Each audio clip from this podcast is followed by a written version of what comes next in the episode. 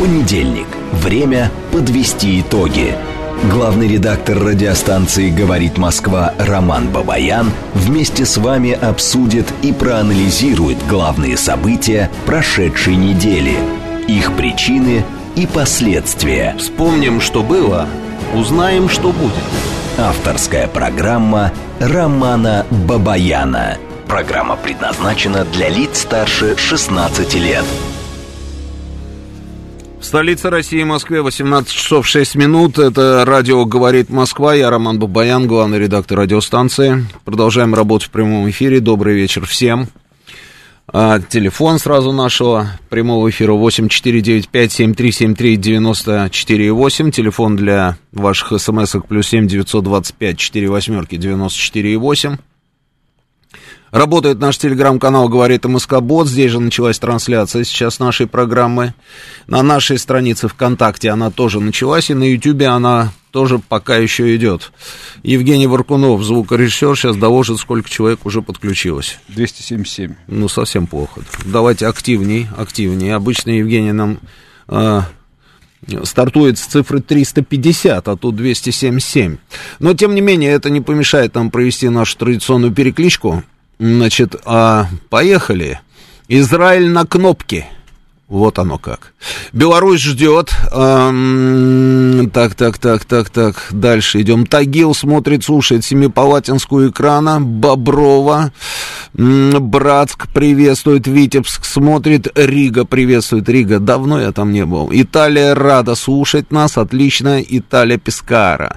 Значит, в, в, From USA with Love. Это с любовью из Америки. Алмата, Барнаул, Выхина на связи, Владимир с нами. Дальше, значит, Саратов, Нижний Оренбург, Краснодар, Болгария, Подмосковье, Первоуральск, еще раз Санкт-Петербург, Владикавказ, Пермь, Жулебина, еще Волгоград, Брянская область, ну, да, хорошо, Кузбасс, Прекрасно, друзья. Итак, Таллин, Таллин тоже подтянулся, Таллин, Севастополь. М-м, хорошо. Значит, основные новости мы с вами обсудим, конечно. А, я тут подготовил а, небольшую подборочку, и на некоторых из них, соответственно, останавливаемся и подробно об этом говорим, обмениваемся мнениями. А, очень интересные вещи происходят в Китае. А, вот я прям с этого и начну. В Китае прям вот совсем все очень интересно. Значит, конфликт России и Украины подошел к критическому моменту, и ситуация может выйти из-под контроля. Об этом заявил глава Министерства иностранных дел Китая Цзиньгань. А, вот так вот. Это раз. Дальше. А, значит, э, появилась информация, что руководитель Китая Си Цзиньпин должен приехать в Москву и это после того, как его снова переизбрали, собственно, на очередной срок, по-моему, впервые в истории, да, Китая, да, впервые в истории Китая его на третий пятилетний срок избрали председателем КНР. Это просто замечательно. И вот он сюда приедет. Он сюда приедет, а были еще заявления, на самом деле, Пекина о том, что Пекин будет поставлять а, столько оружия России, сколько Соединенные Штаты будут поставлять оружие Тайваню. Серьезная история, серьезная. А, вот, с этого мы начали. Дальше, конечно, Грузия. Конечно, Грузия. Ну, то, что происходило в Грузии, мы с вами видели.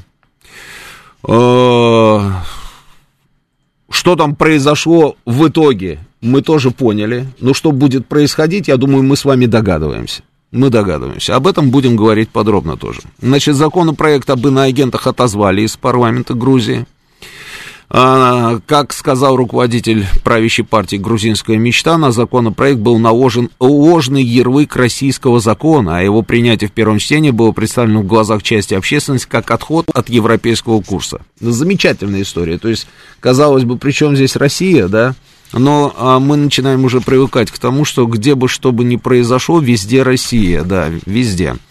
Власти Грузии пообещали не допустить открытия второго фронта, об этом заявил премьер страны у меня есть большая цитата, я ее чуть позже, значит, а, прямо его заявление, да, я вам зачитаю. а, ну, что было в Грузии? Что было в Грузии? Вот тоже интересная штука, потому что есть люди, которые сомневаются, что на самом деле это была попытка Майдана. Вот есть еще люди, которые сомневаются. При этом совершенно непонятно, что же должно было еще произойти, чтобы они поняли, что это действительно был он. Он самый. Ну, казалось бы, ну вот все на лицо, вот абсолютно все. Но нет. И есть люди, которые говорят, да вы что, это же просто мирный протест, там а, вышли, вышли люди, которые, которые, а, ну вот они против этого закона. Это не так. Ну вот совсем не так. Слушайте, а, я тут смотрел репортажи, да, я знаю человека, допустим, там Михаил Рабакидзе, да, он сейчас работает корреспондентом собственным телекомпании «Мир» в Тбилиси, а до этого он был корреспондентом Первого канала. Я его знаю много лет. Я смотрел его большой-большой спецрепортаж. Он спрашивает у этих людей, он подходит на проспекте Руставели к этим людям и спрашивает, скажите, а что вам не нравится в этом законе? Ну, это же надо было видеть, слушайте, они, они вообще не в курсе, что это за закон. Какой такой закон, что за иностранные агенты, с чем его едят и так далее. А, то есть это совершенно, совершенно история не про этот самый закон, который обсуждался в грузинском парламенте. Это про что угодно, но только не про этот закон. Политологи грузинские выступали и говорили, слушайте, ну это удивительная история, а как можно на самом деле, значит, выходить под, э, собственно, эгидой а, протеста против этого закона и при этом даже не понимать на самом деле, почему этот закон рассмотрели, почему это в первом чтении его приняли и что должен дать этот закон, в принципе, грузинскому государству.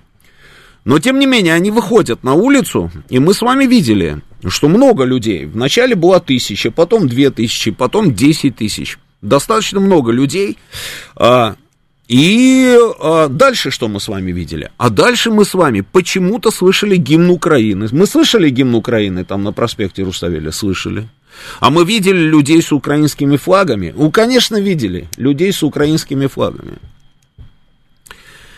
А, сравнивали этот закон а, с американским аналогичным законом. И я об этом достаточно подробно говорил в пятницу у себя в эфире на НТВ.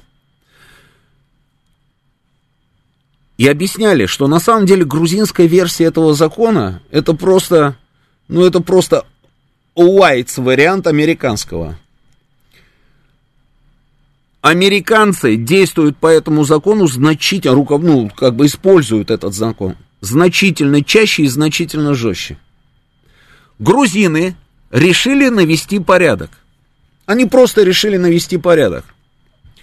А, и отсюда, собственно, появилась эта самая инициатива. Как все это работает?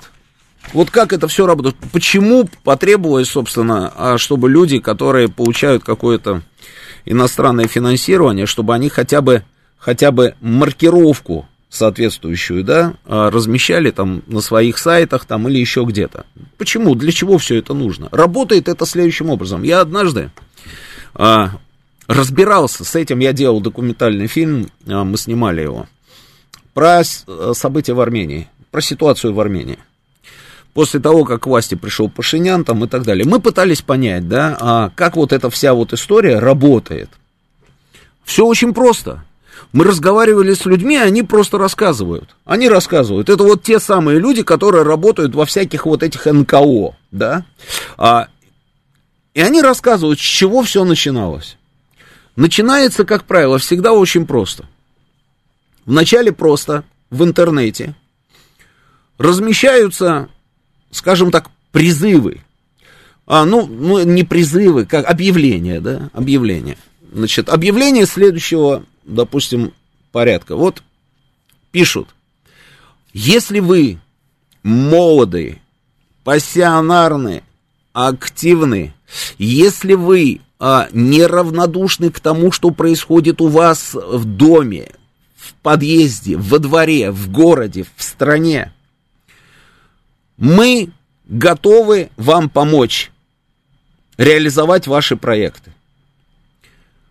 И дальше расписание. Ну, допустим, в понедельник и в среду встречаемся в бизнес-центре, допустим, в каком-нибудь, или же, я не знаю, не бизнес-центр, а, допустим, встречаемся э, в лобби отеля такого-то, э, с 12 до 16 часов. И подпись посольства Соединенных Штатов. Или же USAID. Вот эта вот организация, которая а, занимается тем, чем она занимается. Он, и вот люди рассказывают, говорят, я прихожу, сидит человек, ну там парень, девушка, неважно, молодые такие сидят, и они у меня спрашивают, а чем вы хотите заниматься?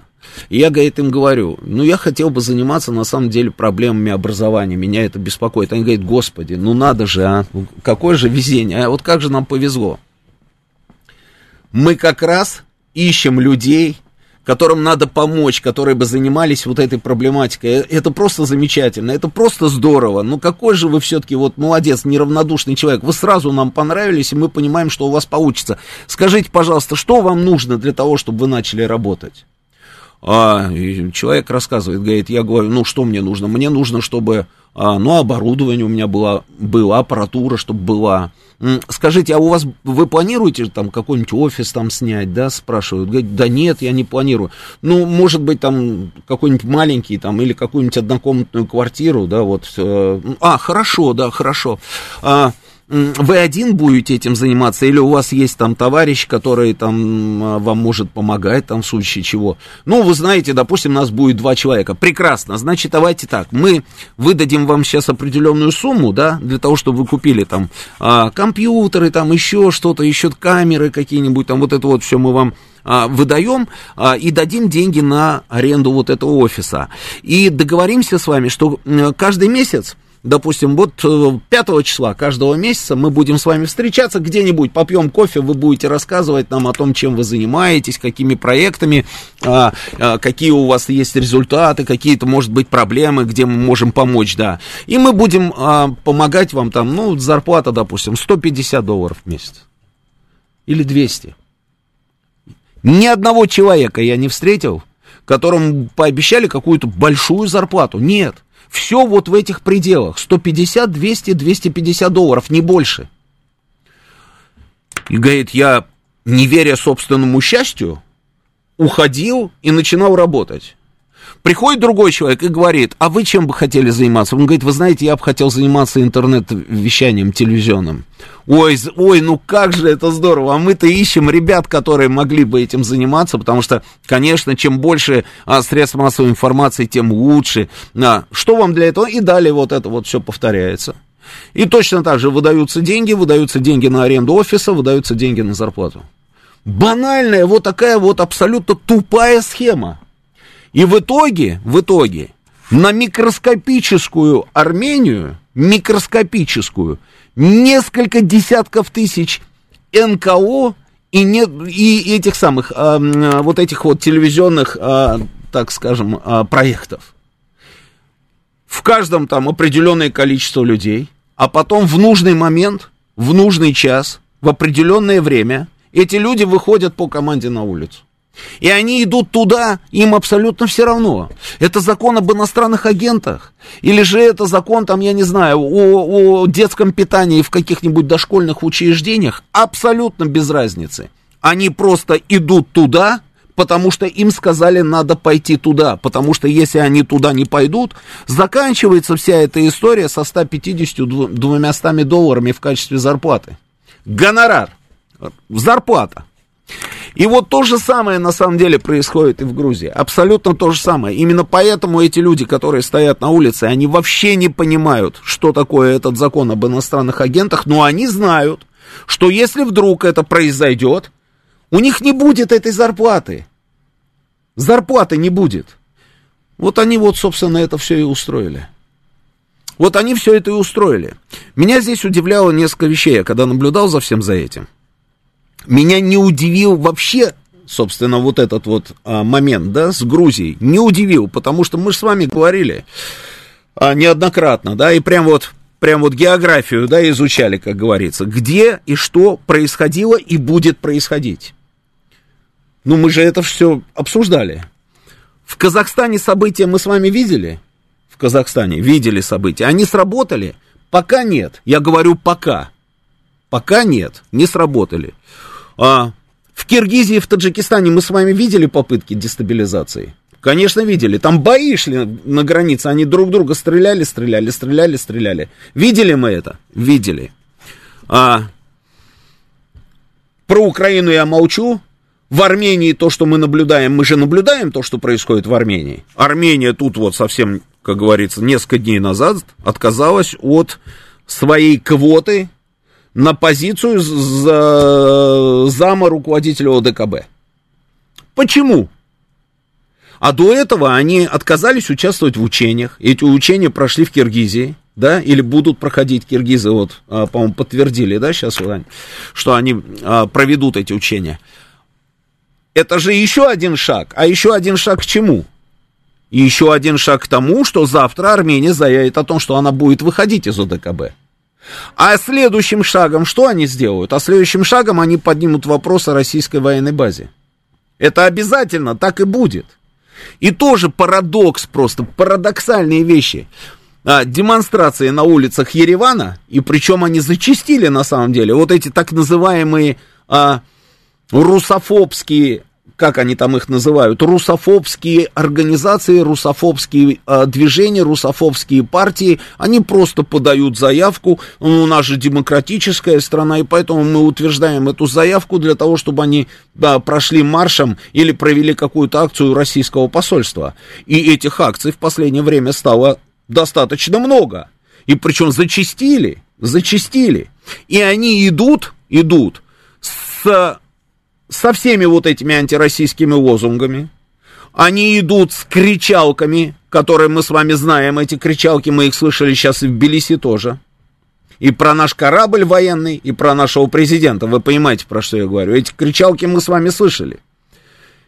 И с украинскими флагами. Это вообще потрясающая история. В Армении идут с украинскими флагами. Украина просто так, для справки. Вот сейчас вот была война, когда с Азербайджаном. Украина поддерживала Азербайджан и продолжает поддерживать Азербайджан. Но это не останавливает людей, которые организовывают эти акции, и они, конечно же, будут ходить под этими украинскими флагами, потому что есть такая команда, и они будут это делать. А власти пытаются, пытаются обмануть всех подряд, в том числе и тех, кто, собственно, здесь. Пытаются обмануть. Демонстрируют вроде бы как союзнические, стремление к сохранению, скажем так, союзнических отношений, но при этом на, на месте по факту ведут совершенно другую политику, проводят. И вот вам, пожалуйста, Грузия. С первого дня, как только началась наша специальная военная операция, мы же все сами с удивлением, с удивлением, и для нас это было неожиданностью, мы просто увидели, что Грузия, оказывается, начала вести такую достаточно, достаточно взвешенную политику в отношении России. Она отказалась, несколько раз отказала Киеву и продолжала, собственно, да, это делать вот прямо по сей день, да, отказывала в поставках вооружения. Она отказала, отказала всем подряд, она не включилась в санкционную историю против нас. А это достаточно важная история, потому что вот тот самый пресловутый Верхний Ларс и Нижний Зарамат, да, это вот эта вот самая граница между Грузией и Осетией. Это же окно, окно для нас. Это же окно, называйте это окно, там, я не знаю, окном в мир. У нас мало этих окон, но одно из этих окон это вот это самое – и если бы Грузия, ее же давили, ее продавливали, ее постоянно пытались, собственно, продавить, чтобы она включила эту санкционную историю в отношении России, они на это не шли.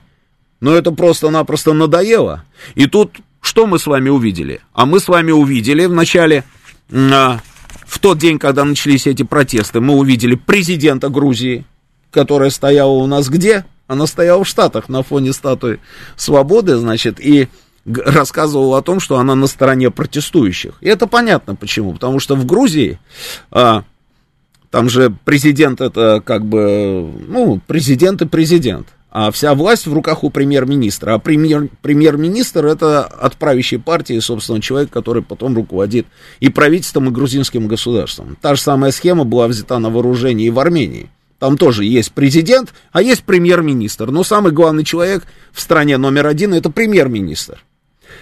А президент стоит грузинский на фоне статуи свободы и говорит, я на стороне протестующих. Ну, кто бы сомневался. А что было до этого? А до этого министр обороны Грузии ездил в Вашингтон. Он ездил в Вашингтон. И его там пытались точно так же, собственно, продавить на то, чтобы он сделал все для того, чтобы Грузия и пос... начала поставки вооружений Украине. А, ну и так далее. А до этого в Грузию приезжали люди из Госдепа Соединенных Штатов. Но это, конечно, все, можно считать, что это все совпадение. Но я почему-то не верю в эти совпадения. Почему именно здесь и сейчас? Почему это не в тот момент, допустим, там, когда Саакашвили только туда приехал? Ну, казалось бы, они же так немножечко побузили, и на этом все закончилось. Но э, нет, вот именно сейчас. А плюс еще заявление открытое Государственного департамента, что те, которые будут по их мнению, виновны в подавлении вот этих вот массовых беспорядков, но они это называли мирными акциями протеста, попадут под американские санкции. Ну, замечательно. Вот просто открытым текстом вы попадете под американские санкции. Вот и все. И вот в итоге, значит, мы наблюдали то, что мы наблюдали на проспекте Руставель. Теперь те вещи, которые меня удивили. Одна вещь политическая, а другая человеческая.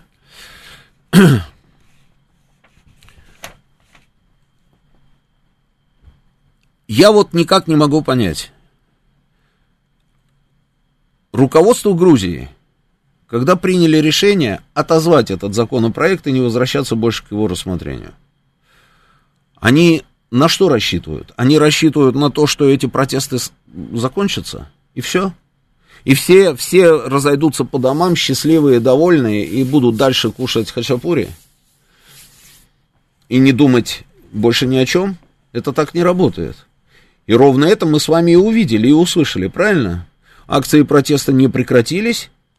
А, а как это все работает? Вначале ты требуешь, чтобы отменили закон, а, там, я не знаю, о м, наказании за то, что ты переходишь улицу в неположенном месте, грубо говоря.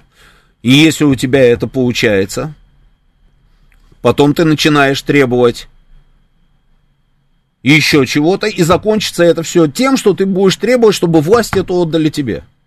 Это так работает. Ну, давайте вспомним, что было на Украине. Не то же самое было на Украине. Ассоциация с ЕС, там просто другой был, да, собственно, повод. Ассоциация с ЕС, отлично.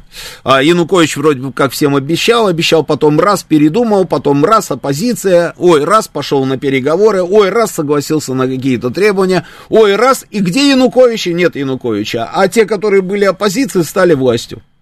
И вот мы с вами имеем вот то, что мы имеем. То же самое здесь. Они же требуют теперь, чтобы власть а, передали им, по большому счету. И плюс начали скандировать сухуми-сухуми. И все это сопровождается сжиганием российских флагов. На что рассчитывает грузинское руководство? Что а, они устоят?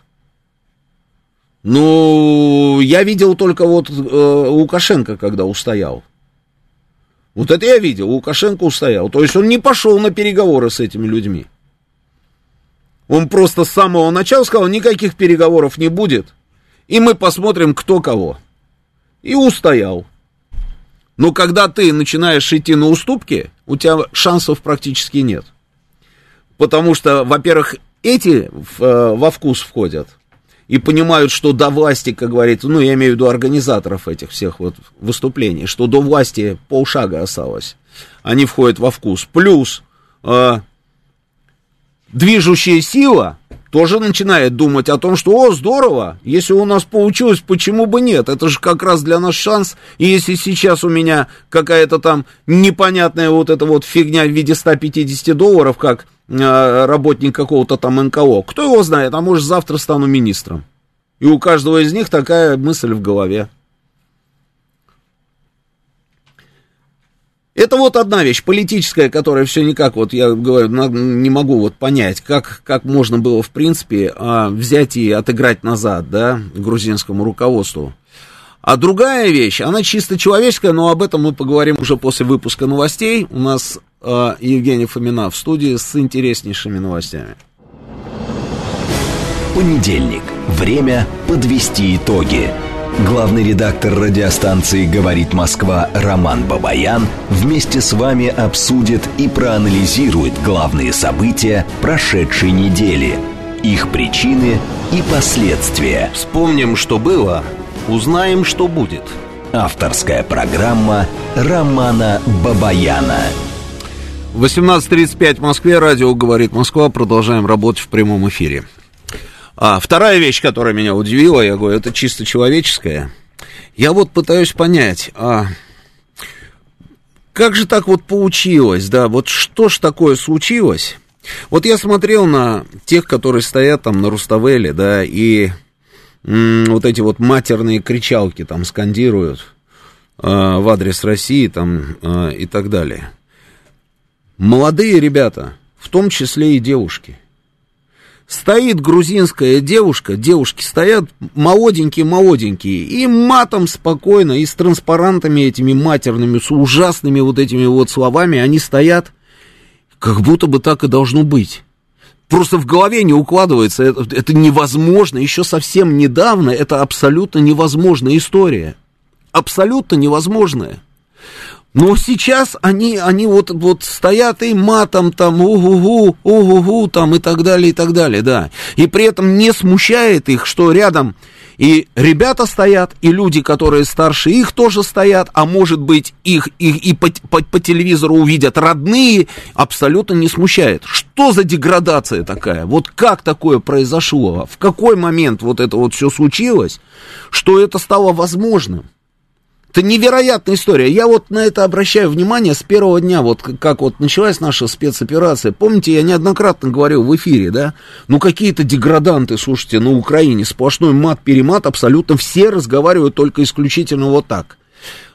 Ну, это же не только там. И вот вам, пожалуйста, то же самое происходит в Грузии. Слушай, ну любишь ты Россию, не любишь ты Россию, да, но это же, это же, это, это твое состояние, это же твой моральный, а, моральная вот эта вот история. Ты-то зачем вот это вот делаешь? Как такое может быть? Это считается нормой теперь? Невероятная история. Невероятная просто. Но тем не менее, это факт. Ну вот посмотрим, к чему все это приведет дальше, потому что я уверен, что продолжение следует, и обязательно это продолжение мы с вами увидим. Сейчас еще потеплеет, мы с вами посмотрим, что будет происходить в соседней Армении. Дальше вот по этому плану, про который я уже говорил. Обязательно мы это с вами увидим. Там, глядишь, и Киргизию опять попро- попробуют, собственно, поджечь. Посмотрите, что происходит в Молдавии. Ну, не осталось ни одной точки, ну, ни одной. Вот возьмите вот такой, да, и посмотрите вот по, по, по периметру и не по периметру, да. Где бы ни пытались они взорвать ситуацию. Это все совпадение. Ну, конечно, не совпадение, это результат работы. Системной абсолютно работы. Я не знаю, что это за тактика, там, а, тысячи порезов, тактика там, я не знаю, укусов, еще чего-то, да, но это, тем не менее, это все исключительно, именно поэтому, именно поэтому. И, и закон этот почему-то назвали там пророссийским, да, причем здесь про, вообще Россия, а, совершенно непонятно. У нас с Грузией а, отношения, скажем так, не очень. И тут вдруг почему-то этот закон оказался пророссийским. Почему пророссийский закон? Ну вот смотрите, делает заявление а, представитель Госдепа, да, Нет Прайс. Вот смотрите, что он говорит. Продвижение в парламенте этих вдохновленных Кремлем законопроектов несовместим с явным стремлением народа Грузии к европейской интеграции и демократическому развитию. Это навредит отношениям Грузии с ее стратегическими партнерами и поставит под угрозу ее евроатлантическое будущее. И в стык к Неду Прайсу это же заявление практически точно такое же делает и а, Баррель. А, ну, это, это разве не угрозы? Это же чистой воды угрозы.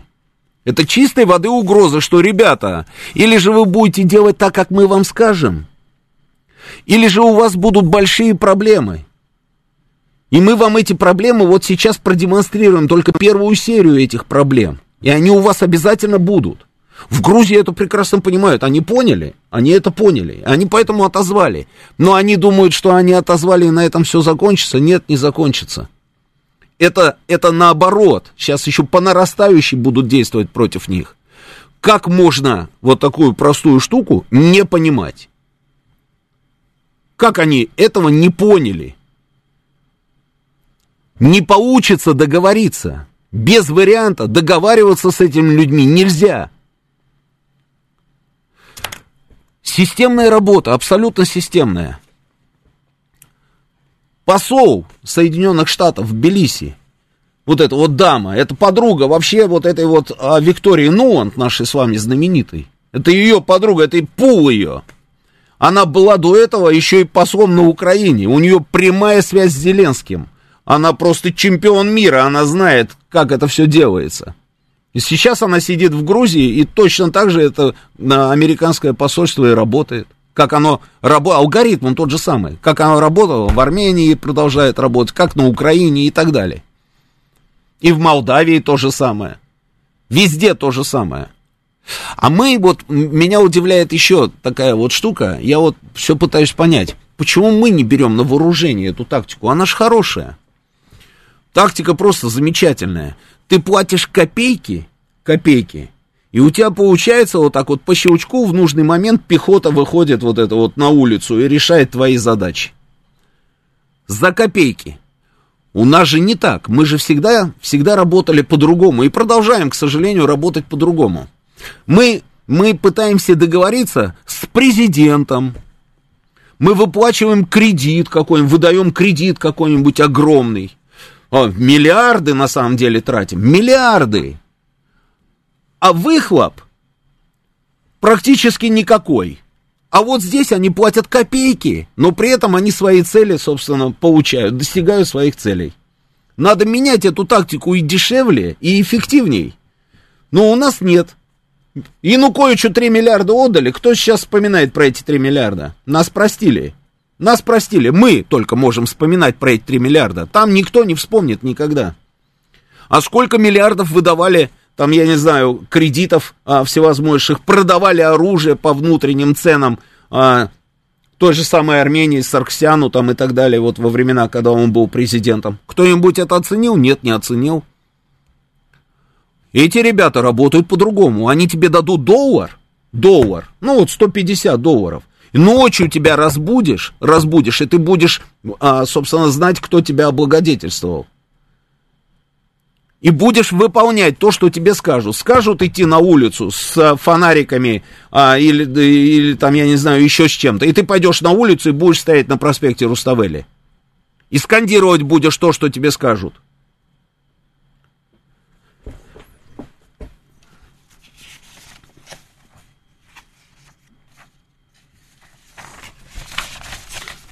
Тут говорят, как грузины а, вообще, в принципе, могут не понимать, к чему может привести, допустим, вот эта вот история, если они сейчас действительно там а, продавят всю эту а, власть, сами станут властью, допустим, там какая-то оппозиция, они же требуют уже реванша, они скандируют Сухум, Сухум, Сухуми, Сухуми. Ну, пойдут они, допустим, на Сухуми. Что будет? Будет очередная война? Очередная война будет на территории Абхазии, ну, во-первых, там абхазы, на, на самом деле, а, приняли все меры, да, все силовые ведомства, там армия и так далее, и так далее, там повышенная боеготовность в связи со всеми вот этими делами, это раз. Во-вторых, там наша база, это два. Они, они что хотят? Они хотят очередной войны, что ли? Американцы-то да, а грузины, они на что рассчитывают? Они рассчитывают на то, что э, вот сейчас России некогда, и она там типа занимается Украиной, и поэтому сейчас под шумок самое оно, да, вот это вот время, и они смогут захватить Абхазию? Да не смогут они ее захватить. Но это же опять там тысячи и тысячи, собственно, а, будет погибших. Опять очередная война. То есть их, ну, естественно, там же помимо Абхазии еще и Южная Осетия всплывет, понимаете? Ну, они стоят на этой площади, там, на этом проспекте и скандируют «Сухуми, Сухуми». Население Грузии с момента распада СССР сократилось на 5,5 миллионов человек. По некоторым оценкам. Ну, самая такая статистика, там не 5,5, хорошо, но это очень много. Ну, самая такая скромная статистика. Два-два с половиной. Ну, хорошо, в два раза меньше. Я не помню, какое там население было в Грузии, но я не думаю, что оно было большое во времена Советского Союза. А, и давайте посмотрим, давай вот забей, посмотри, какое население Грузии было во времена Советского Союза, то есть на старте государства. да, вот э, современной Грузии, вот, с того момента, как не стало Советского Союза. Или в последние годы СССР, как-нибудь вот так забей. И какое население Грузии сейчас? Грузия прекрасно себя чувствовала. Богате, вот 4, 4,8, 91 год, да, 4,8? 4,8, хорошо. А в 23-м что у нас?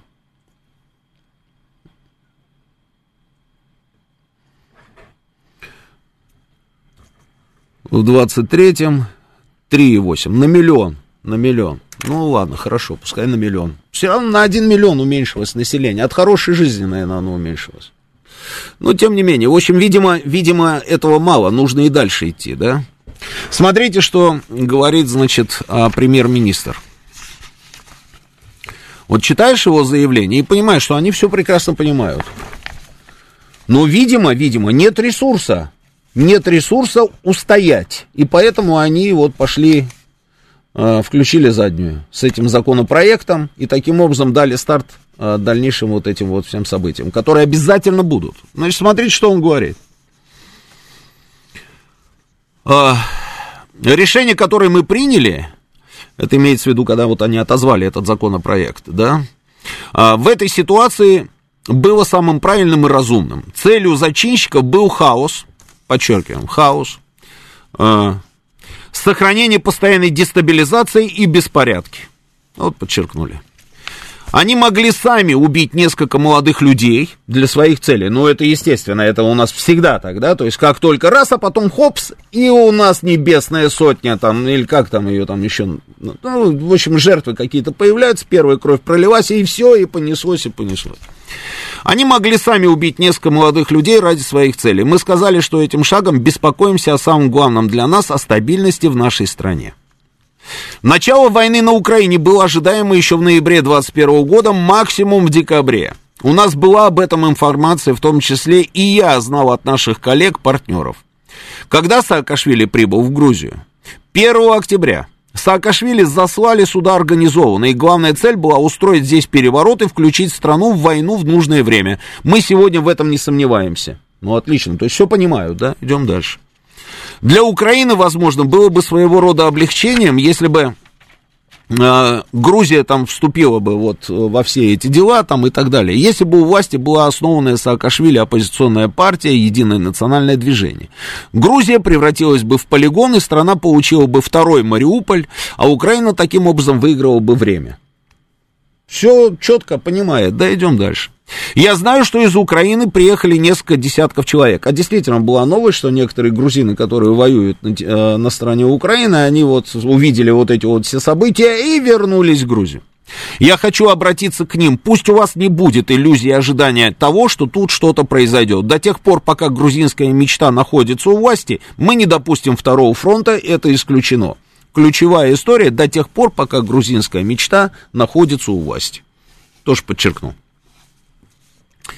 Вы упомянули обращение Зеленского, когда находящийся в состоянии войны человек находит время и откликается на проведенную здесь деструктивную акцию, проведенную несколькими тысячами людей. Это прямое доказательство того, что он включен, он мотивирован, чтобы здесь тоже что-то произошло и изменилось. Кто бы сомневался.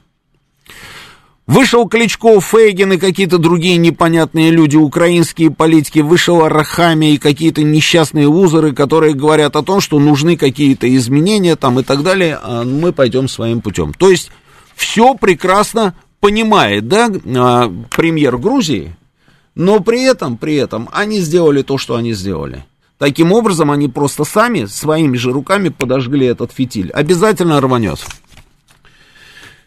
А что, что можем сделать мы здесь? Нам нужно на это как-то реагировать или нет? Вот тоже вопрос. С одной стороны, мы уже однажды наблюдали то, что происходило, собственно, в Грузии, и мы туда не влезли, не вмешались. Случилось, помните, как она там называлась? Революция Рос, да? Революция Рос. Случилась революция Рос, и президентом Грузии стал Саакашвили. Угу. Когда Саакашвили стал президентом Грузии, что мы сделали? Мы же наблюдали тогда, да, когда сносили Шеварнадзе, мы наблюдали. Мы не помогали. А, более того, мы считали, что а, Шеварнадзе поступил некрасиво, как-то не очень хорошо вел себя там по отношению к нам, а, что действительно было так. Мы пытались там в свое время, там, Шеварнадзе, мы ему пытались объяснить, что нам нужно.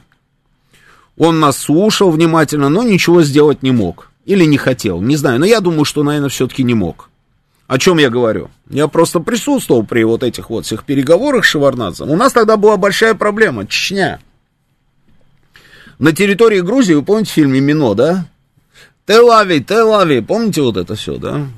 Вот это все вот ровно те самые места, Панкисское ущелье. И на территории Грузии просто вот в Панкисе а, находились а, чеченские боевики, которые переходили границу горными тропами, а потом раз и уходили обратно, собственно, на территорию Грузии. И там приводили себя в порядок, отсиживались, там, э, лечились и так далее. Ну, база была на территории Грузии. Потом раз и опять переходили. Гилаев особенно любил туда-сюда бегать со своими людьми. Параллельно с этим что происходило? Я лично сам снимал. Я лично снимал это все сам. Я прилетел в Тбилиси, и снял в Тбилиси несколько типографий, где печатались а, ичкерийские газеты. В центре города я прям снимал эти станки, где вот эти вот все, как говорится, листки боевые, собственно, а, издавались, печатались. Я снимал в объединенном госпитале. Объединенный госпиталь МВД и Министерство обороны. Он прям так и назывался, то есть на две структуры госпиталь. В этом госпитале я снимал, как лечились раненые чеченские боевики. Если бы это была бы какая-то частная, там, я не знаю, клиника, это одна история. Но когда речь идет об объединенном госпитале МВД и Министерства обороны Грузии, и там у тебя чеченские боевики лечатся, один из них еще пробовал там наброситься там на моего оператора, а, но это совсем другая история, это позиция государства, согласитесь, да, на тот момент. На территории Грузии в Тбилиси работало посольство, на секундочку, Ичкерии. Посольство, это так и называлось, посольство. Когда прилетали вице-премьеры этой самой Ичкерии, в аэропорту поднимали флаги Ичкерии и Грузии, и с почетным караулом встречали, собственно, этих людей. То есть это, это демонстрация того, что Ичкерию Грузия признает независимым государством. Вот такая была история. Вот что там происходило. И тогда наши решили поговорить с Шеварнадзе.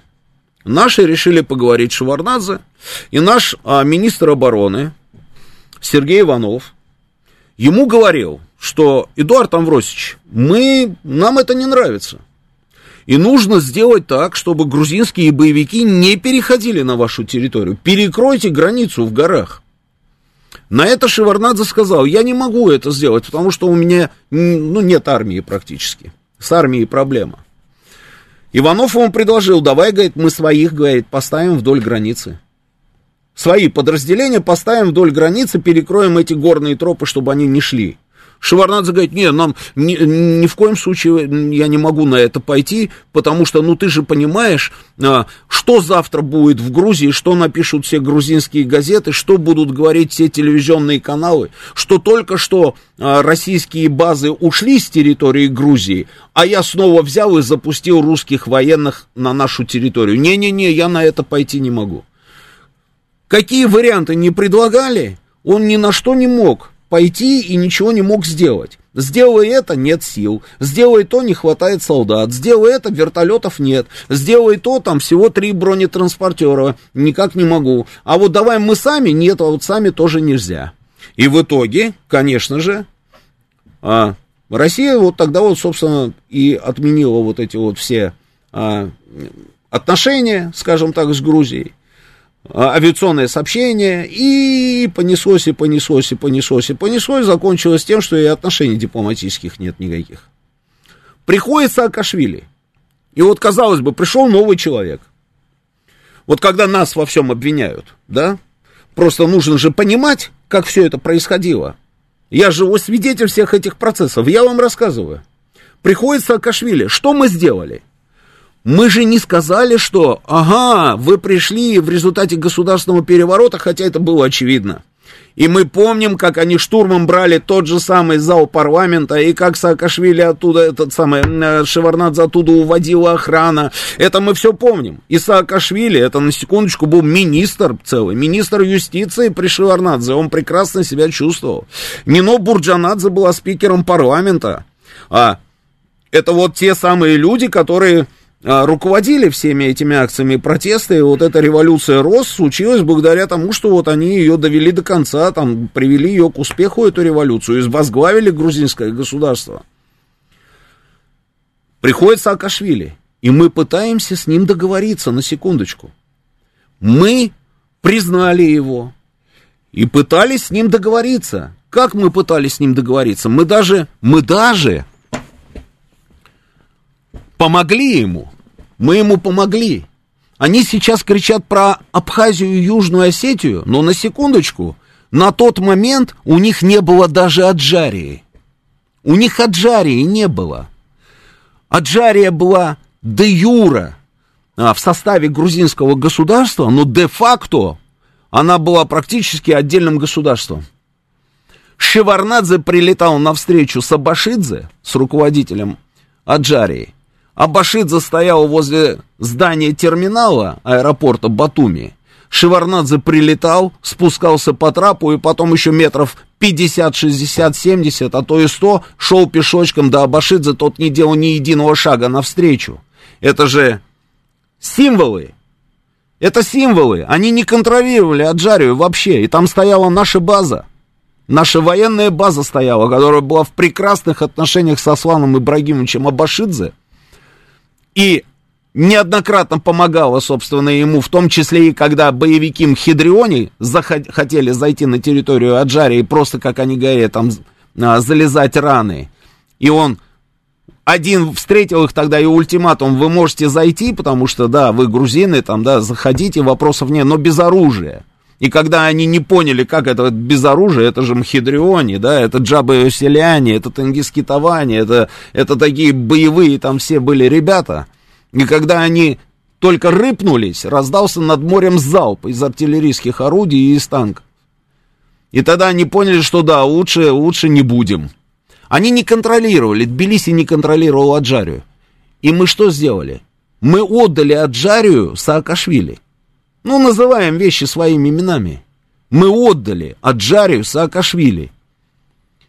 И это был его первый успех, который он продемонстрировал грузинскому народу. Он тогда заявил, видите, я вернул Аджарию, Батуми опять наш. А это порт. Это лучший порт, чем Поти, который был у них. Это естественный порт, который позволяет там выгрузку-загрузку всех вот этих наливных цистерны танкеров проводить, там никогда не бывает шторма. Это деньги бешеные. Мы это все ему отдали. Я сидел в соседней комнате в резиденции Абашидзе, когда Абашидзе разговаривал с Саакашвили через стенку от меня. Саакашвили тогда приехал, Абашидзе посадил его в Хаммер с номерами 001. Сам сел за руль и повез его возить этот самый, показывать Батуми сидел в этой комнате, когда они переговаривались, а Башидзе потом зашел, говорит, ну вот что мне делать, говорит, этот человек, говорит, вот мне приносят, говорит, перехватили его а, телефонные разговоры, а, вот она распечатка там этих телефонных разговоров, и он разговаривая со мной, выходит, делает звонки и требует, чтобы его вот этих вот людей, которые находятся, ну, те, которые ему симпатизируют, здесь его политические а, а, союзники в Аджарии, чтобы они вышли на улицу, чтобы они вышли на улицу и начали такую мини вот эту революцию РОС. Вот что мне делать, говорит с ним? Я говорю, Аслан Ибрагимович, вы человек мудрый, принимайте решения сами. Он говорит, я буду с Москвой советоваться. Чем закончилось? Чем закончилось? Москва сказала, да, надо отдать Аджарию Саакашвили, потому что нам нужно налаживать отношения теперь с новым руководством Грузии. И это наш, наш вот такой вот шаг, жест доброй воли. В итоге Абашид засел в самолет, собственно, и уехал, уехал из Батуми. И Аджария ушла, ушла. Оценили? Нет. Восприняли как слабость. Вот что делать сейчас, если там опять начнутся какие-то вопросы? А они обязательно, процессы эти обязательно начнутся. Сейчас у нас новости, продолжим через несколько минут. Понедельник. Время подвести итоги. Главный редактор радиостанции «Говорит Москва» Роман Бабаян вместе с вами обсудит и проанализирует главные события прошедшей недели, их причины и последствия. Вспомним, что было, узнаем, что будет. Авторская программа Романа Бабаяна. Программа предназначена для лиц старше 16 лет. 19.06 в Москве, радио «Говорит Москва». Продолжаем работу в прямом эфире. Телефон прямого эфира 8495-7373-94-8. Телефон для ваших смс-ок плюс 7 925 4 восьмерки 94 8. Телеграм-канал «Говорит Москобот». Здесь идет трансляция программы нашей. Вконтакте она тоже идет. И на Ютьюбе сколько у нас человек уже подключилось? 3400. 3400 человек. Хорошо. А, ну вот в итоге вот все вот случилось вот, вот так, как я вам рассказывал. Абашидзе улетел, Аджарию отдали Саакашвили. Саакашвили, а, естественно, это преподнес как свой просто первый успех. А, и, и сказал, что а дальше у нас будет, дальше у нас, у нас будет Шида Картли, это так называют а, в Грузии Южную Осетию, и, конечно же, Абхазия и, конечно же, Абхазия. То есть мы хотели как лучше, ну, а получилось вот так, как получилось. Что такое сегодня Батуми? Сегодня Батуми это у нас что? Это, это, ну, это больше похоже на Турцию. Это сплошная Турция, по большому счету. Там от центра Батуми до центра Трабзона 150 километров. Там за несколько часов спокойно можешь проехать. А, ну и такая вот э, мягкая, плавная, такой, такой захват, захват по большому счету территории, да, вроде считается Грузией, на самом деле все больше похоже на Турцию. Но это ладно, это ладно, а мы же понимаем на самом деле все риски. И грузинское руководство все прекрасно понимает. Вопрос, что делать? Все-то мы понимаем, но вот вопрос, что делать? А, вот тут пишут, что там вся, где тут вот сообщение это сейчас, что всего-то страна, вся страна это пятая часть Москвы, о чем вообще разговор, пишет Олег. Олег, дело не, не в размерах и не в числе людей, которые живут. Ну, посмотрите на ситуацию. Вот я же говорю, что Грузия на сегодняшний день это одно из окон. Нас же блокировали, обложили со всех сторон. А, окна где у нас с вами? Окна у нас в районе грузинской границы, то, о чем я говорил. У нас окно через Турцию. У нас окно, окошечко, окошечко. Ну, ну да, окошечко через Сербию. Это я вот называю тех, которые не участвуют в санкционном прессе, да? А, через Сербию, где еще у нас Беларусь? Ну, Беларусь в связке с нами, она точно так же попадает под эти санкции, еще не такого масштаба, но тем не менее, да. Поэтому Белоруссию можно не, не этот самый. Армения, Среднеазиатские республики, Казахстан. Ну и на востоке Китай. И все. Больше же ничего не осталось, правильно? Что? Индия еще. Индия. Ну, хорошо, пускай будет Индия. Ну и дальше следим внимательно за информационной лентой. Съездил Блинкин, поговорил со всеми среднеазиатскими республиками из Казахстана. Посмотрим, на самом деле, к чему все это приведет. Подождем, подождем.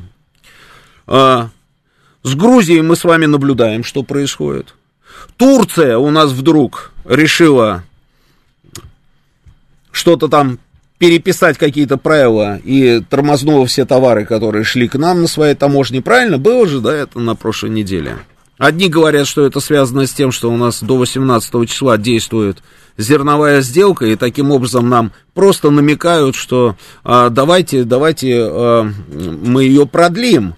И, а, а если нет, мы вам просто покажем, вот так, ненадолго, да, но покажем, как на самом деле все это может выглядеть. А, это что касается Турции. Что касается Индии, а, значит, Индия и РФ начали переход к торговле в рублях в сделках по купле-продаже нефти. Хорошая новость, отлично. Международные санкции против России, введенные под руководством США, начали подрывать десятилетнее господство доллара в международной торговле нефти, поскольку большинство сделок с Индией, главным образом рынка сбыта российской нефти, заключается в других валютах. Хорошая новость, в общем, в рублях, да? Ну, следующая новость. Блумберг сообщает о решении Индии не нарушать санкции против России. А Дели не будет превышать потолок цены на российскую нефть, рассказали источники агентства. По их словам, чиновники а, в Нью-Дели попросили банки и трейдеров придерживаться всех действующих ограничений. Официально Индия ни разу не заявляла, что будет поддерживать санкции и ценовой потолок на нефть в 60 долларов за баррель. А, но, тем не менее, да, вот тем не менее, это новость вообще самая свежая. Это вот что касается твоей Индии, да. То есть перекрывают по всем направлениям кислород, пытаются перекрыть. Мы это тоже прекрасно понимаем, что делать. Вопрос, что делать. Вот давайте попробуем а, на грузинском примере, может быть, не на грузинском, но еще на... Ну, давайте на грузинском примере попробуем с вами обменяться мнениями. Может быть, вы что-нибудь придумаете, потому что я вот вижу ваше здесь сообщение, да, что... А, Грузия, Карабах, вот Варек Марек пишет, Грузия, Карабах, Приднестровье, Украина вывезем, не дай бог, все взорвется. То есть мы тоже это понимаем. То есть вот эта тактика там тысячи порезов, укусов, там как угодно, да, это же так или иначе ослабляет нас сто процентов, это против нас. Вывезем, не вывезем, может быть, нужно что-то сделать, можно, может быть, нужно как-то как помочь грузинскому руководству сейчас. При этом при том, что грузинское руководство это совсем не пророссийское э, руководство. Нет, они сами по себе. У нас с ними по-прежнему натянутые отношения. Но из вот из двух зол, как говорится, выбирай вот, вот меньшее. И получается, что вот если будет это грузинское руководство, сохранит оно, допустим, свои позиции и останется у власти, может быть и не продавят их американцы, может быть и по-прежнему они будут держать это, вот этот вот нейтралитет, скажем так, и не вмешиваться во все эти дела, и не будут ни, ни оружие поставлять, там ничего там Украине, и санкции никакие не введут.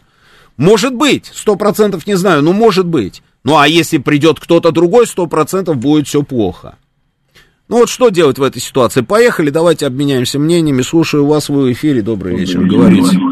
Алло, добрый вечер. Да, да, слушаю а, вас. Знаете, Роман, Да. а, вот у меня есть обалденное предложение. О, отлично, давайте, наконец-то. Вот, Так. если у вас э, хватит мужества, то вы меня сейчас не отключите.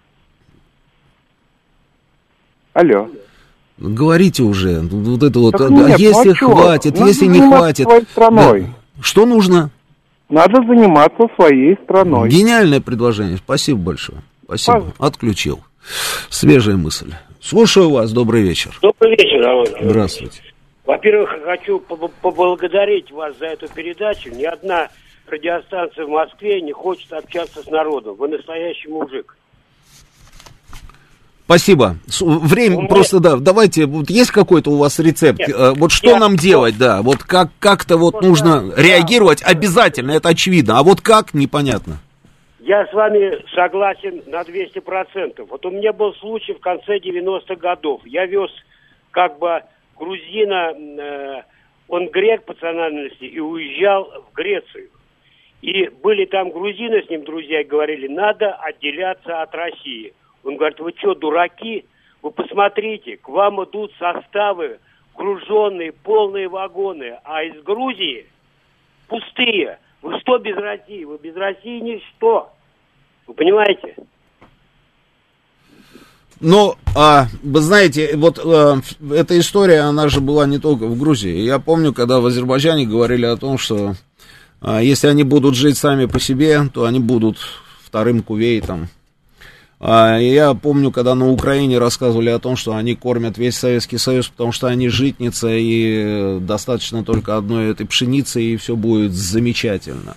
А та же самая Грузия говорила, что у них море, а, чай, виноград и все остальное, да, и что они тоже прекрасно проживут, да. Это мы все проходили уже. Но на сегодняшний день имеем вот ту ситуацию, которую имеем. И понимаем, что если мы что-то с вами не предпримем, я имею в виду Москву, то это может стать очередной для нас проблемой. И тогда вопрос ларька-марька, а вывезем ли, если все взорвется? Нужно, нужно что-то делать, сдавать. Слушаю вас, говорить, в эфире. А, Добрый вечер. Здравствуйте. А, Вы знаете, я согласен, конечно, с тем, что нужно заниматься своей страной. Нужно было заниматься своей страной. Сейчас, раз у нас пошла такая пьянка, я извиняюсь, нужно сейчас во всеоружии встречать эти все санкции. Нужно быть чуть-чуть поближе друг к другу, быть вместе. Вот это самое первое. Потому что у нас сейчас настолько а, действует не наша пропаганда, работает. Все мы не так воюем, все мы не так. Народ очень обсуждает, не, не не в хорошем тоне все это дело. Я сейчас просто требую от нашего президента, чтобы он обратился к народу с, своими... Наверняка мы знали, когда э, вся эта кампания разворачивалась, начало с грузинской, давайте оттуда начнем, издалека. Вот. Наверняка мы знали, что этим кончится. Потому что по-другому у них против нас оружия нет. Мы сильные, мы смелые ребята, мы победим. Но это не просто так я говорю, с потолка. А очень прошу быть вместе и вот эти вот все истерики закатывать. У нас там не будет выхода туда. Все будет. Просто нужно принимать меры довольно серьезные. Раз есть оружие, раз есть люди, которые готовы. И есть граждане, которые готовы защищать свою родину. Всего-навсего. И вот это скуление, это, знаете, кому надо уезжаете, Грузия открыта. Спасибо, извините. Спасибо. Наболело. Спасибо, я понял, воевать, да, я понял. Воевать честно и сильно. Спасибо. А, видно, что наболело, видно. Да, Россия не вступилась за Аджарию, пишет а, Юстас. Это не так, Юстас, дело не вступилось. А, как раз а, там с этим проблем не было. Я же вам говорю, там была наша база, и а, она свою задачу выполняла. Дело не в этом. Дело в том, что это был элемент политики. И в тот момент мы считали, что, а, ну да, ну вот э, сейчас мы вот, собственно, вот сделаем то, что мы сделаем, и у нас будут нормальные отношения с э, новым руководством, и у нас будут только одни плюсы от этого. Значит, ну ошиблись, ошиблись на самом деле в анализе, да, и вот, и вот э, получили то, что получили. Сейчас-то мы уже знаем, как все это выглядит, и мы знаем на самом деле, к чему все приведет. Это мы все знаем. И это, это большой плюс. Потому что когда ты рассуждаешь или принимаешь решение, не, не зная на 100%, что будет, это одна история. А когда ты стопроцентно знаешь, что произойдет, это другая история. И поэтому нужно уже иметь вот эти вот все данные, имея эти данные, принимать решения. Слушаю вас, добрый вечер. Потому что если А, мы ничего не будем э, делать... Алло. Да, слушаю вас, говорите. Да, здрасте, Игорь меня зовут. Да, Игорь. Знаете, вот если мы э, говорим о том, что мы продолжаем нашу внешнюю политику, ну вот так, как она идет у нас там с 2014 года, то, на удивление, э, наша грузинская политика, которую мы ведем сейчас, вот, ну, сегодня по отношению к всему этому, она, с моей точки зрения, абсолютно правильная. Мы никуда не вмешиваемся. Э, потому что, смотрите, если вы помните, эм, должен был быть референдум э, о вхождении Южной Осетии в состав России. Не помню только это в мае или в сентябре, но как-то вот или в июне, ну, помните, да? Регуля- Вот прошлом году. регулярно мы с вами обсуждаем, собственно, такие новости. Не-не, вот вот оно было уже, там уже чуть ли не дата была, а потом все, как забыли. Мгм. Вот на сегодня, насколько я понимаю, есть, скорее всего, это негласная какая-то, хотя, может, где-то она записана, может, кто-то руки пожал, договорился, что э, Грузия не э, поддерживает Украину никак, а Россия не проводит референдум, потому что для них э, эти две территории, Абхазия и Южная Осетия, это довольно больные темы, и как вот вы правильно там в первой части говорили, что там закон законом, а кричали-то они сухуми-сухуми, в общем-то. Вот, поэтому э, мне кажется, что вот в данной ситуации э, это единственная правильная политика. А Грузии ей в принципе не, не повезло. Есть, ну, с географией ей не, не, не повезло, потому что э, ну, сама она ничего не может, ну, либо построить что-то типа Израиля, но ну, я не уверен, что это получится. Вот, э, там либо Турция, либо Россия, и оба варианта для них, они как-то, ну, мне кажется, не очень, не очень хорошие. Но это их проблемы. А вот с точки зрения России, конечно, вот сейчас вообще никуда не влезать. Хорошо, спасибо. А, Можно, конечно, никуда не влезать. Но если ты никуда не влезаешь, это значит, что у тебя нет а, внешней политики. Ну, так, так не работает это все. И ты можешь никуда не влезать, но это вовсе не означает, что тебя не будут обвинять опять во всем абсолютно. И а, это вовсе не означает, что против тебя не будут продолжать действовать. А так можно, конечно, никуда не влезать. Что касается а, того, что им не повезло, с одной стороны Турция, с другой Россия, и оба варианта для них плохи, это не так. Это я, я, мое мнение. Я просто знаю, на самом деле, а, сколько оставалось грузин в тот момент, когда они входили в состав Российской империи. И посмотрите, сколько потом их было, а, когда они получили независимость. И как жили. И жили они замечательно. А что нет, разве это не так? Это так. Про это, про все нужно помнить. А, другое дело, что те, которые стояли на проспекте Руставели, они, они, они вообще про другое. Они даже про это и думать не хотят. Они ничего не знают и, и знать не хотят. У них совершенно другой шкурный совершенно интерес, чтобы а, вот как шли денежки там раз в месяц, чтобы они шли. Вот и все. Или же здесь и сейчас заработать там какие-то деньги а, для того, чтобы постоять на, на этом проспекте. А, слушаю вас. Добрый вечер. Говорите. Алло. Говорите вы в эфире, да. Добрый день. Значит, э, я вам хотел сказать по поводу трех миллиардов, которые вы говорили, которые мы Януковичу дали. Значит, суд еще пока не закончился, он просто никак начаться не может, там последняя стадия, скажем, суда mm-hmm. этого. Mm-hmm. А решения пока еще нет. А вы верите в суды, да, сегодняшние? А, значит, а по поводу, у меня к вам есть одна личная просьба большая. Mm-hmm. Когда будет пресс-конференция Владимира Владимировича Путина, задайте ему следующий вопрос. По моей информации, вот это все вопрос с нашими спортсменами, началось после Сочинской Олимпиады именно из-за того, что эти чинуши из э, Олимпийского комитета международного попросили у него денег за то, что он потрясающе провел Олимпиаду.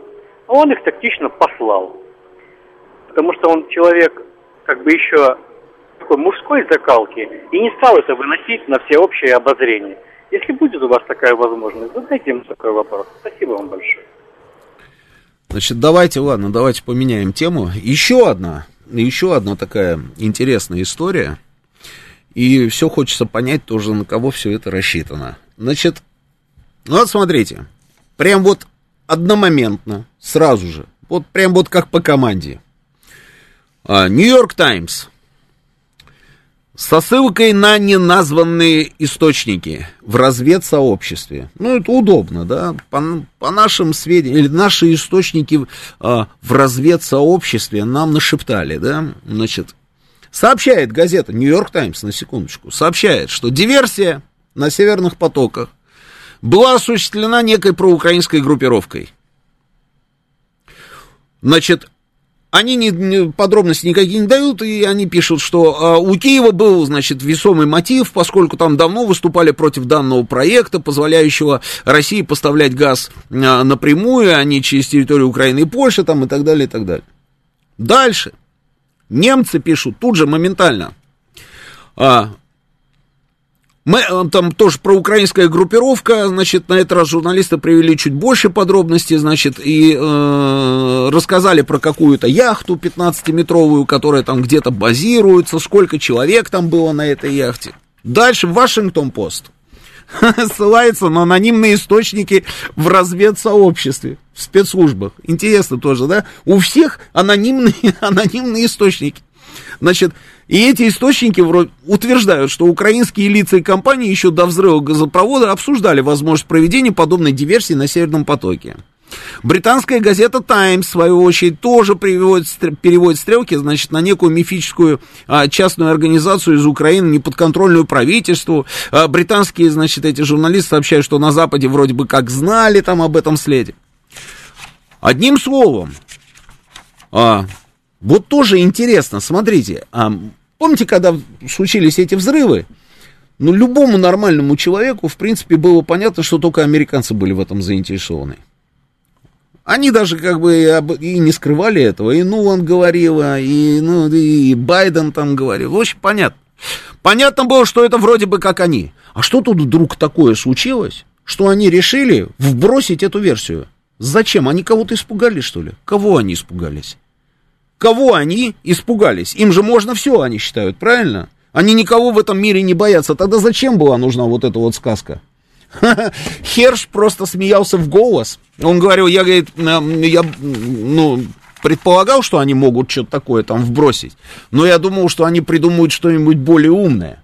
А тут получается действительно какая-то сказка, какая-то яхта 15-метровая, где-то это я то ли Андромеда, не Андромеда, очень туманность какая-то, где-то стояла какая-то эта яхта, ее кто-то арендовал а, на, на деньги какого-то украинского олигарха. Эта яхта, значит, умудрилась перевести бешеное количество взрывчатки, огромное количество там снаряжения для работы на большой глубине, плюс еще люди, и, и, и все это сделали какие-то какие украинские водолазы.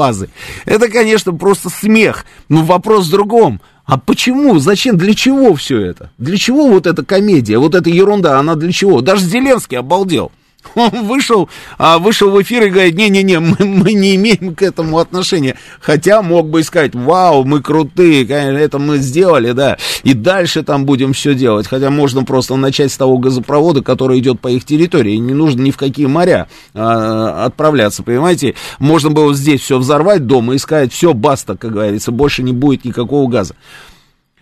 Для чего они это сделали? Тут просто невероятная история.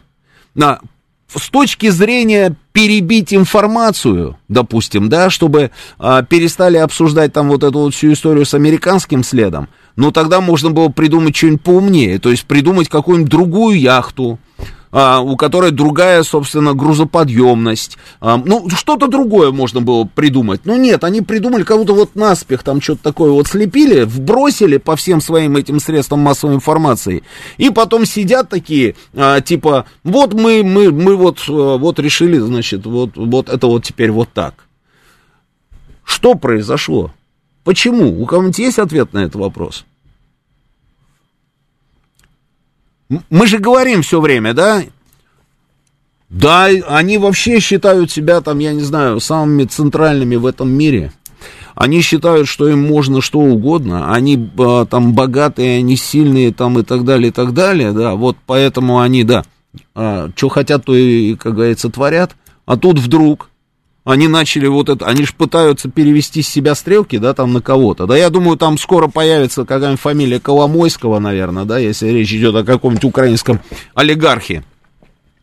А, но это, это, эта штука, она, она даже там не сыграла. Даже там не сыграло, потому что там уже сами американцы подкалывают, говорят, слушайте, когда говорите про проукраинскую группировку, э, взорвавшую этот газопровод, наверное, речь идет о кабинете Байдена, вот она, эта проукраинская группировка, да, то есть не заходит эта история, но они они а, уже это сделали, и сейчас они не могут отыграть назад. Если они отыграют назад, то это будет просто какой-то идиотизм полнейший. Поэтому они дальше нам будут рассказывать про всех их теандров, вот этих вот украинских, там сколько их было человек, которые, которые устроили диверсии на северных потоках. Просто совершенно очевидно, что они чего-то испугались. Чего, как вы думаете? Давайте поговорим. Слушаю вас, говорите вы в эфире. Здравствуйте, Георгий зовут. Вы знаете, элита испугалась почему? Вот mm. и демократы. Ну. Они сейчас попали в капкан, так. то есть, э, на крючок. Так. То есть Америка, как страна, террорист, произвела террористический акт против другой ядерной страны. И России. что? Да, ну и сделали. И они испугались просто, понимаете, демократы, что если они уже первые приняли такое решение, им они хотят под дураков косят сейчас, хотят соскочить с этого. Ну как это так? То есть и мы тогда можем против них что-то предпринимать. Они вот действовали вот впервые в мире, как говорится, против другой ядерной страны, они проделали такой факт. Страна. Поэтому они элита, вот эта их часть, испугалась, что действительно им как-то надо под дураков покосить, уйти, чтобы это забылось. Понимаете? То есть уже мы можем против них действовать такие же методы. Что-то там взорвется, еще что-нибудь. Они это хотят забыть, понимаете? Хорошо, а хорошо. То есть, исходя из этой логики, получается, что вот им нужно было нам рассказать про эту Андромеду с этими а, водолазами. И мы, конечно же, скажем, а, ну если это так, а, ну если это какая-то проукраинская группа, ну тогда мы, конечно же, отвечать а, не будем. Мы ничего подобного больше никогда тоже там не, не сделаем. Не, ну все понятно, да, и, вы, и мы, мы в это верим, да. Ну это же смешно. У нас сейчас новости, продолжим через несколько минут. Понедельник. Время подвести итоги. Главный редактор радиостанции «Говорит Москва» Роман Бабаян вместе с вами обсудит и проанализирует главные события прошедшей недели. их причины и последствия. Вспомним, что было, узнаем, что будет. Авторская программа Романа Бабаяна. 19.36, это радио «Говорит Москва». Продолжаем работать в прямом эфире. Телефон прямого эфира 8495-7373-94-8. Телефон для ваших смс-ок плюс 7 925 4 восьмерки 94-8. А, работает телеграм-канал «Говорит МСК Бот». Продолжается трансляция здесь, на нашей странице ВКонтакте и на Ютьюбе тоже. Сколько человек уже подключилось? 3800. 3800 человек. Значит, читаю ваше сообщение. 9165. Херш тоже сделал свое расследование со ссылкой на какой-то непонятный анонимный источник. Почему в его источник мы верим, но в источнике американской прессы нет? Очень просто. Репутация называется. Источники американской прессы, а, я не знаю, что там за источники, и, но я знаю, что это за американская пресса. И это версия американского а, государства. Американское государство неоднократно нас обманывало. И пробирками, и не пробирками, и чем угодно. А Херш это человек, который всю свою жизнь занимается расследованиями, и это человек э, профессиональный. И, по крайней мере, в профессиональной среде признанный, да, э, как журналист-расследователь. Поэтому, собственно, и верим Хершу, да. А плюс еще вот не верим в то, что какую-то там вот эту вот... Э,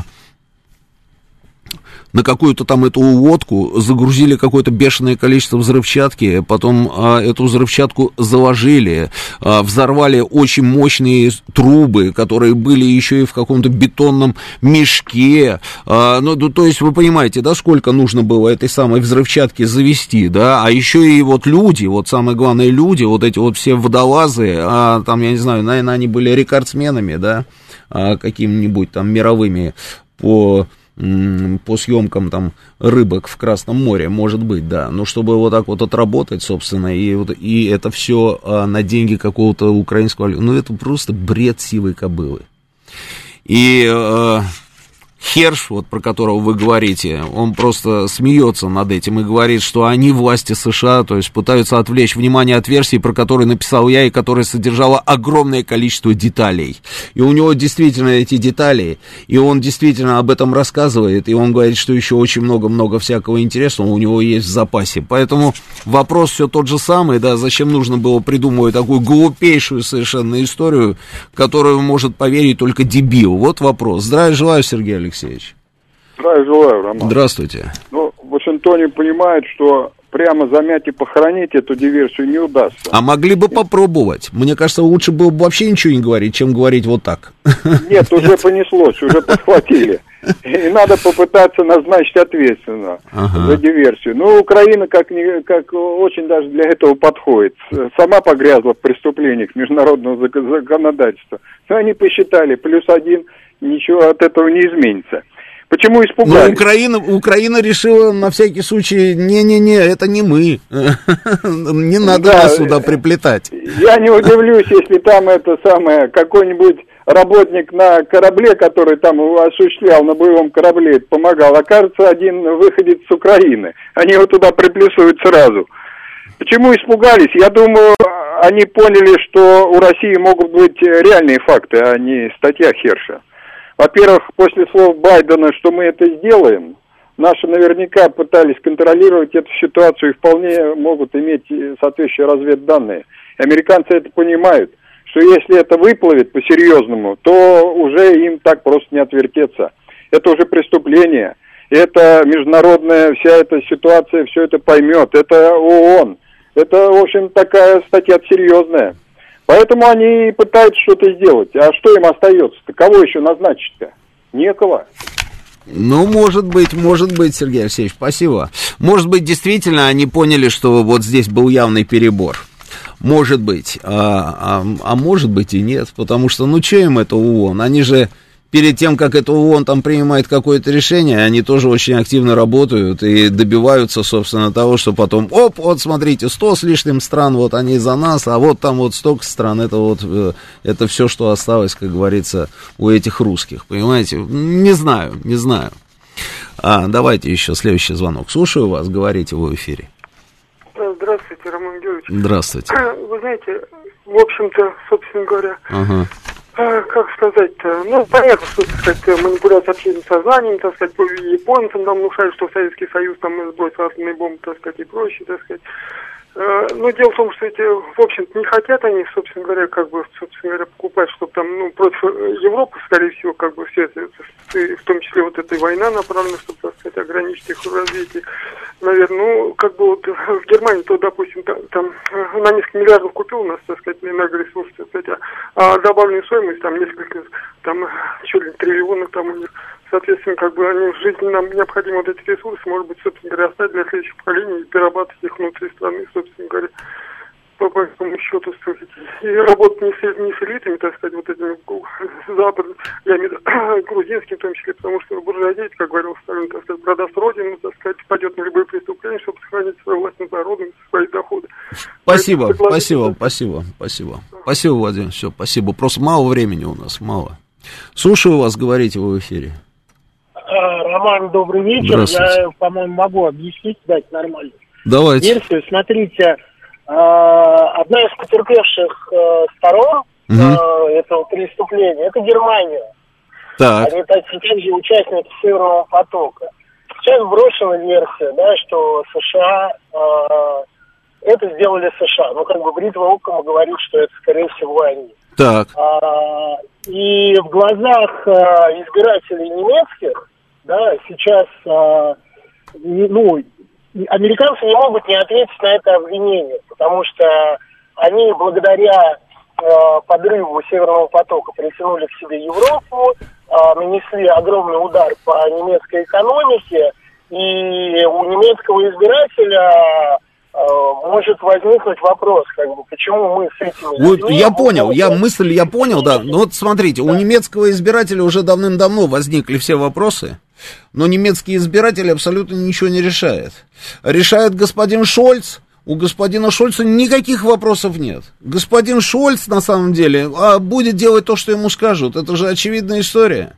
Господин Шольц еще до того, как случилась вся эта история с Северным потоком, вы вспомните, что там происходило с этими турбинами. И это все был господин Шольц. И ничего не будет абсолютно. Прослушивают канцлера Германии, они об этом узнают, и они такие, о, да, ну, ну хорошо, да, хорошо. Вот и все. Вот и все. И то же самое будет, если произойдет там, я не знаю, что-то подобное. И не с Германией, там, я не знаю, с Италией будет то же самое, с Австрией будет то же самое, со всеми ими будет то же самое. Они ничего не решают. Поэтому здесь вот как-то вот, я не знаю, версия для того, чтобы сохранить лицо перед какими-то там условными немецкими избирателями, но это, наверное, все-таки вряд ли.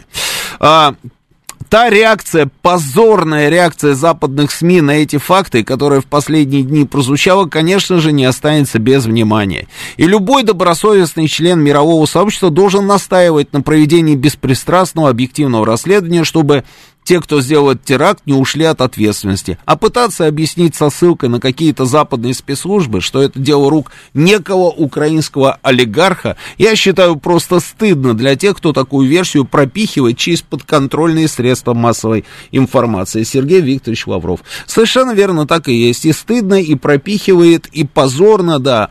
Но, тем не менее, они почему-то выбрали этот вариант. Давайте следующий звонок. Слушаю вас, говорите вы в эфире. Алло, да. Говорите. Анатолий из Москвы. Да. Ну, может, а, можно считать, что американцы провели испытания подводные ага. на трубопровод. Так. А давайте мы тоже начнем проводить э, ядерные испытания под водой. Особенно в тех районах, где курсируют их подводные лодки. Можно попробовать, можно, можно. Я думаю, что, э, я думаю, что мы, наверное, держим эту всю историю у себя в запасе. Все будет, конечно, у нас все, все замыкается на то, что происходит на украинском направлении. Ну вот абсолютно все. а, нам, нужен, нам нужен успех, нам нужна история успеха. Если у нас будет этот самый успех, а, у нас будет меньше проблем и с а, бывшими советскими республиками, ныне независимыми государствами у нас будет меньше проблем и с теми, которые сейчас называют себя цивилизованными, как, как они, союз цивилизованных государств, да, во главе с Соединенными Штатами, с ними тоже у нас будет меньше проблем. Нужен успех. А, и я вот наблюдаю за тем, что там происходит, да, очень, ну, каждый день, мы просто живем в этих новостях, да. Я вот наблюдаю, и вы знаете, я вот э, пытаюсь тоже понять. А вот Артемовск, да, у нас вот стоит Артемовск. Уже на повестке дня, уже сколько? Он несколько месяцев, да, стоит. Уже вроде бы как мы в центре там города, там все, мы видели заявление Пригожина. Артемовск мы возьмем. Но посмотрите, а Артемовск превращается чуть ли не как вот как Сталинград, да? Вот коренной перелом у нас в Сталинграде же случился, да, во время Великой Отечественной войны. Они сами своими руками превратили Артемовск, вот этот вот небольшой, собственно, населенный пункт, именно а, в тот самый населенный пункт, где может случиться коренной перелом. Вы слышали заявление Шойгу о том, что только за февраль месяц было уничтожено 11 тысяч украинских солдат? За февраль 11 тысяч человек, это гигантская совершенно цифра. Это просто число какое-то не, просто, просто огромное, это, это, это ужас. Мы 15 тысяч человек потеряли во время афганской войны. Посмотрите, за сколько лет. А здесь за 1 февраль 11 тысяч человек и они продолжают перебрасывать туда подкрепления. И уже, посмотрите, мы, что, мы, что мы видим. Вот я почему говорю про коренной перелом. И они сами своими руками это сделали. Они перебрасывают туда сейчас отборные части. И говорят, что они там вроде разработали какую-то операцию, да, что они хотят ударить там по флангу, по нашим, как они считают, лучшим штурмовым подразделениям, то есть по Вагнеру. Они хотят ударить этими подготовленными, обученными где-то там а, за границей вот этими войсками, а, что эту а, группировку они усилят в том числе леопардами и еще чем-то. То есть вот все, что у них есть, они хотят теперь вот сюда, вот в район Артемовска. И если нам все эти дни говорили о том, что они готовят группировку 40 тысяч человек или 70 тысяч человек, я даже видел там вот эти вот числа, да, а, где-то там а, на запорожском направлении, что они там на херсонском направлении, что они хотят да, а, там к Азовскому морю вернуться, что они хотят там в Крыму там десантироваться. Сейчас об этом уже тоже не говорят. Все говорят о том, что Сырский, это вот командующий у них там сухопутными войсками, Заужный вместе с Зеленским, они пришли к общему знаменателю, что теперь у них главное это Артемовск. Тоже, понимаете, какая-то очень странная история, ну, казалось бы. И вот из-за этого, из-за этого у них, а, у них и проблемы сейчас. И посмотрите, вот политика, да, издание пишет, сейчас я найду, где это у нас издание политика пишет, что вот ровно из-за Артемовска сейчас осложняются отношения между, а, собственно, Киевом и Штатами. Штатами, которые главные, как говорится, помогальщики, да, этой самой Украине, они из-за этого Артемовска с ними портят отнош... вот, пожалуйста, отношения. А, политика сообщает о разногласиях и трещинах в отношениях США и Украины. В Белом доме обеспокоены а, тратой Киевом ресурсов на удержание Артемовска. США и Украина в, в, э, в значительной степени до сих пор двигались в одном направлении, но спустя более года после начала военной операции России между ними теперь растут разногласия по поводу целей боевых действий. И в первую очередь именно из-за Артемовска. То есть зачем они это делают? Ну вот, там, я не знаю, я руководитель, руководитель Украины. Мне помогают, они там дают деньги, помощь, кредиты, технику перебрасывают, перебрасывают, перебрасывают. Я вот рогом землю вдруг уперся из-за Артемовска и при этом порчу отношения с ними. И превратил Артемовск, вот эту вот всю историю в районе этого населенного пункта, по большому счету в тот самый момент, после чего может измениться вообще вся, вся война, а, собственно, в районе а, Украины. Весь ход спецоперации. Странная тоже история, да? Ну, странная. Слушаю вас, говорите вы в эфире. А, Роман Георгиевич, добрый. Здравствуйте. А, я вот хотел два момента сказать. Во-первых, мне кажется, что нужно нам, Европе, заявить о том, что если какая-либо страна нападет на европейские страны, то мы с удовольствием поможем всем, что нужно будет этой стране, чтобы они знали, что мы это не оставим. А все страны сказать, это какие? А, какие имеется в виду страны? Мы же можем говорить о том, что Аль-Каида планирует взорвать э, подводные кабеля, которые идут. Почему бы нет, да? А вот. И, так сказать, сделать свою операцию. Хорошо, спасибо. Спасибо. Значит, Параллельно с этим, что происходит дальше? а дальше происходит то, что солдаты, которые там находятся, украинские, они же, они же видят эти заявления, они же видят цифры, которые раз-раз там, вот я видел, я уже несколько цифр видел, что потери Украины там в, вот за вот этот вот год с небольшим, а, там 350 тысяч человек, было даже 600, я видел где-то информацию, 600 тысяч человек. Вот за февраль 11 тысяч человек, они находятся там, я вижу эти ролики, как они уходят по какой-то грязи, да, там по единственной дороге, которая осталась, проклинают всех подряд, а, читаю их телеграм-каналы, Значит, вот что пишут их телеграм-каналы, что э, на Бахмутском, значит, этом самом э, направлении мясорубка, э, это уже знают все, власть делает глупость, что отрицает данный фла, э, факт, люди-то знают, семьи знают, а ложь офиса президента, что все хорошо контролируемо, вызывает в обществе только агрессию. Многие солдаты уже начали подозревать, что кто-то в области специально вкидывает целые подразделения в мясорубку, где через пару дней от них остаются считанные единицы. Такой скрытый агент, который специально массово утилизирует живую силу, чтобы ослабить украинскую армию. То есть там уже начали уже и это подозревать, что они специально вроде бы как вот это вот все сделали, чтобы украинская армия ослабла, и, соответственно, Украина потерпела поражение. Понимаете, да, какие там интересные настроения?